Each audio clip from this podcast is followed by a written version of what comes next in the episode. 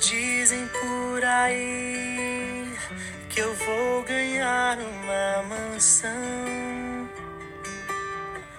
e da janela vai ter vista para o mar, onde eu repouso a visão, onde eu descanso sem ter pressa. O tempo é meu.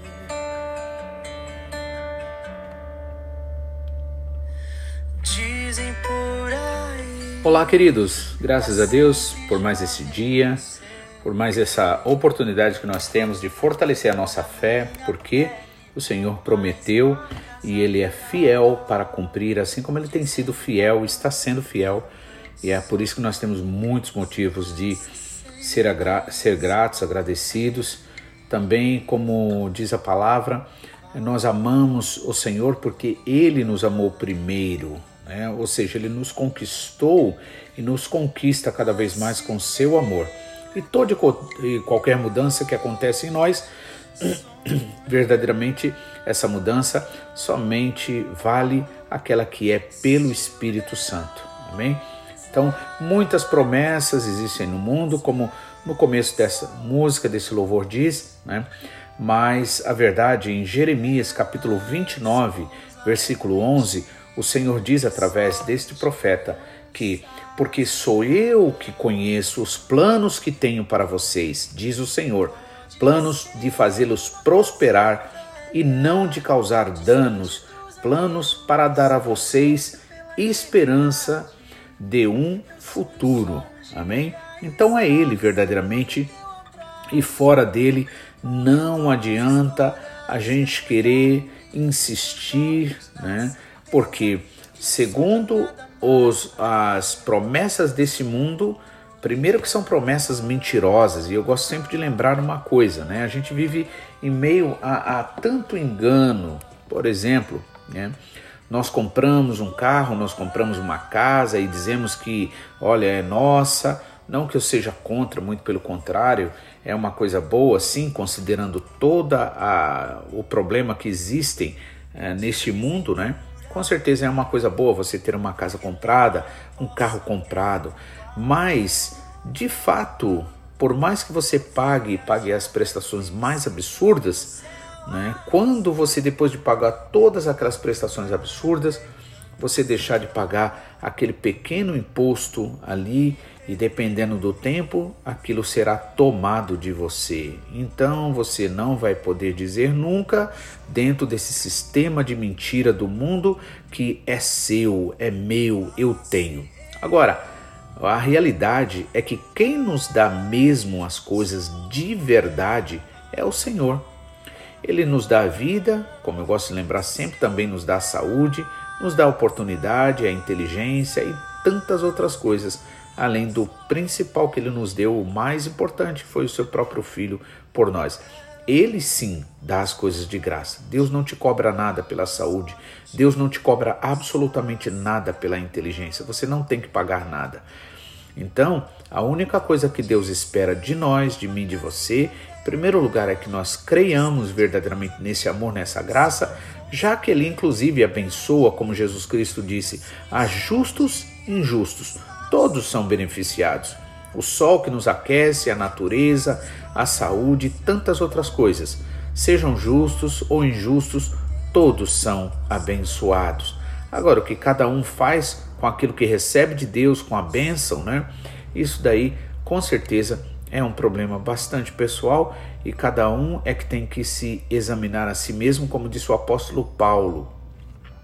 Mas que para mim e para você nós sejamos os escolhidos do Senhor, não porque somos ou seremos melhor do que ninguém, com certeza não, mas escolhidos porque resolveu dar ouvidos à voz daquele que é digno de toda e qualquer confiança. Amém?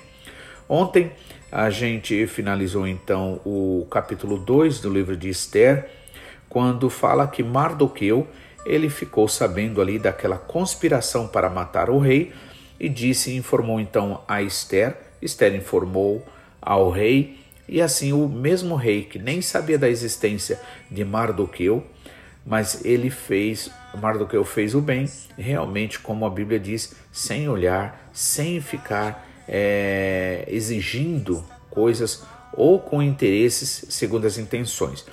E, agora, e vocês vão ver pela história que na hora certa vai vir a recompensa. Por isso que um dos provérbios diz assim: lança o teu pão sobre as águas, e quem sabe um dia o verás. Ou seja, o que a gente fizer, nós devemos fazer porque realmente acreditamos ser o correto.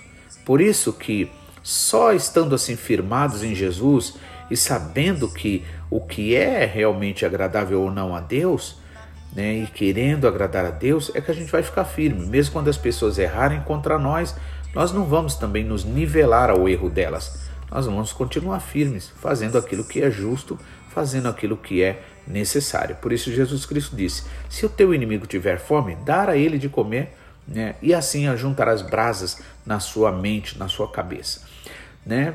É, em que sentido? Ali a pessoa vai começar de alguma forma refletir: poxa vida, eu fiz o mal para a pessoa e a pessoa fez o bem para mim. Amém? Então é necessário realmente, se alguma mudança tiver que acontecer em nossos relacionamentos, vai acontecer se nós estivermos obedecendo aos ensinamentos do Senhor Jesus Cristo. Por isso, como Mardoqueu fez ali, o bem mesmo, é, sabendo que não podia esperar recompensa, já que ele era um alguém que o rei nem sabia que existia, mas ele fez porque ele sabia que era o correto fazer. Amém? Agora, capítulo 3 diz o seguinte: Ramã, o primeiro-ministro ali do rei, é exaltado e cria ódio a Mardoqueu. E vamos ver o porquê que ele criou esse ódio contra Mardoqueu.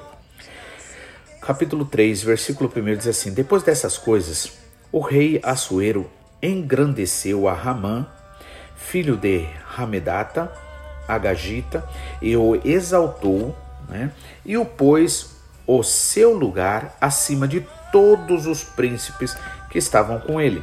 E todos os servos do rei que estavam à porta do rei se inclinavam e se prostravam perante Ramã, porque assim tinha ordenado o rei acerca dele. Porém, Mardoqueu não se inclinava nem se prostrava. Então os servos do rei que estavam à porta do rei disseram a Mardoqueu: Por que traspassas o mandado do rei? Sucedeu, pois, que, dizendo-lhe isto, de dia em dia, e não lhes dando ele ouvidos, o fizeram saber a Ramã, para verem se as palavras de Mardoqueu se sustentariam, porque ele lhes tinha declarado que era judeu. Vendo, pois, Ramã que Mardoqueu não se inclinava nem se prostrava diante dele, Ramã se encheu de furor.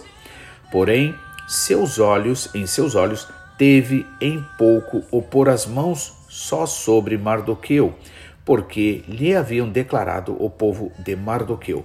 Ramã, pois, procurou destruir a todos os judeus que havia em todo o reino do, do rei Assuero, ao povo de Mardoqueu. Olha só que coisa interessante. Vamos aqui analisar do começo. Depois dessas coisas, o rei Assuero engrandece então Ramã. Ou seja, Ramã ou Amã, né? Na verdade, eu acho que eu estou me acostumando muito com a forma aqui no Japão, ou mesmo no inglês, do H ser lido como ó, o som aspirado, né? De Ra. Mas é, Amã, né? Filho de é, Amidata, ou né, Hamedata, e ele foi exaltado. Então veja, nós precisamos tomar bastante cuidado tá? com elogios, nós precisamos tomar bastante cuidado à medida que nós vamos galgando novos postos na vida. Nós vamos ficando visíveis. É necessário a gente tomar muito cuidado. Por quê? Porque veja só, a Bíblia diz que Deus exaltou ali aquele primeiro anjo, hoje conhecido como Satanás, né, aquele que se opôs contra Deus e se opõe contra a humanidade.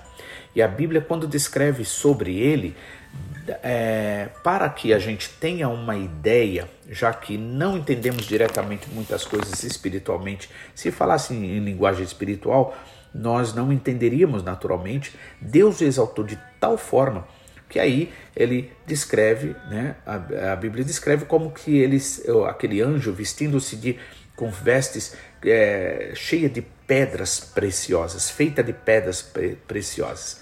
Então, à, à medida que ele cresce, só que diminui para ele o que? O agradecimento, diminui a humildade. E na verdade, nós precisamos tomar muito cuidado. Por quê? É como Abraham Lincoln disse certa vez, né? Se você quiser conhecer um homem, um ser humano, então dê a ele poder. Veja que realmente muitas pessoas, enquanto estão embaixo, enquanto fazem parte de uma camada comum, elas muitas vezes não não se mostram, né? Estão, vamos dizer, agindo de certa forma bem. Mas à medida que elas vão galgando novos postos, à medida que elas não sentem mais aquela necessidade, né? Por isso que a Bíblia diz, Jesus disse que o reino de Deus é para os pobres. É para os pobres. Por que pobre, né? Tá falando pobre de dinheiro?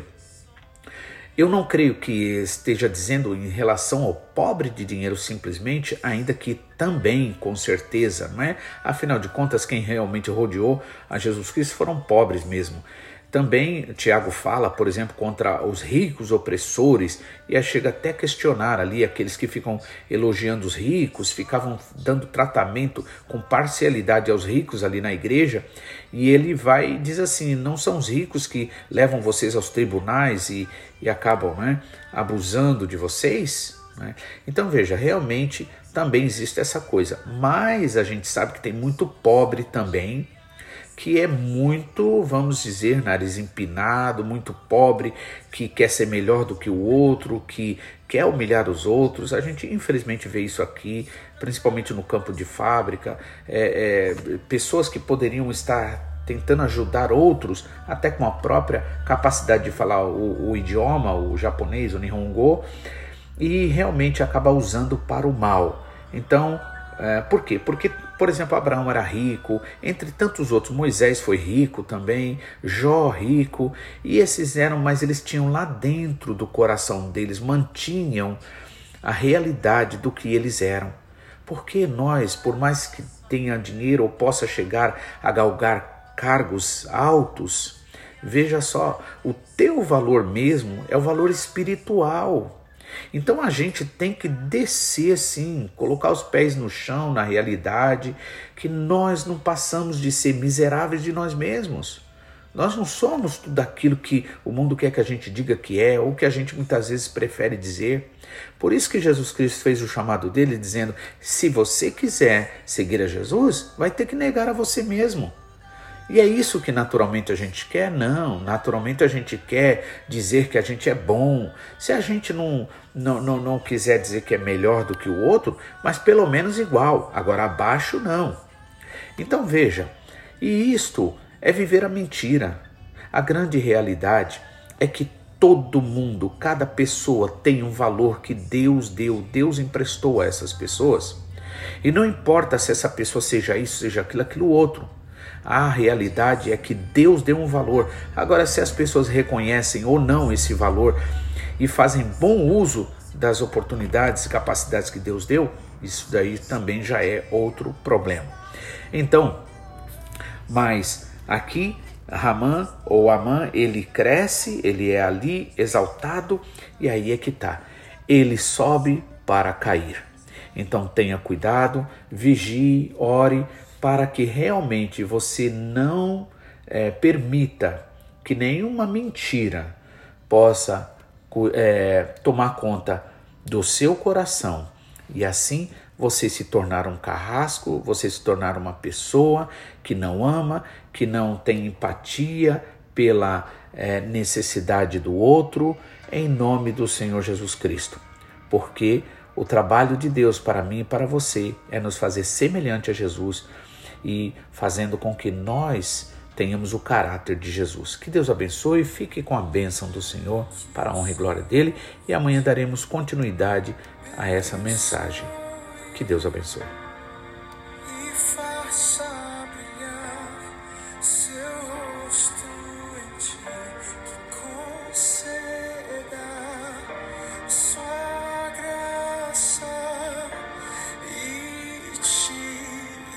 goodbye.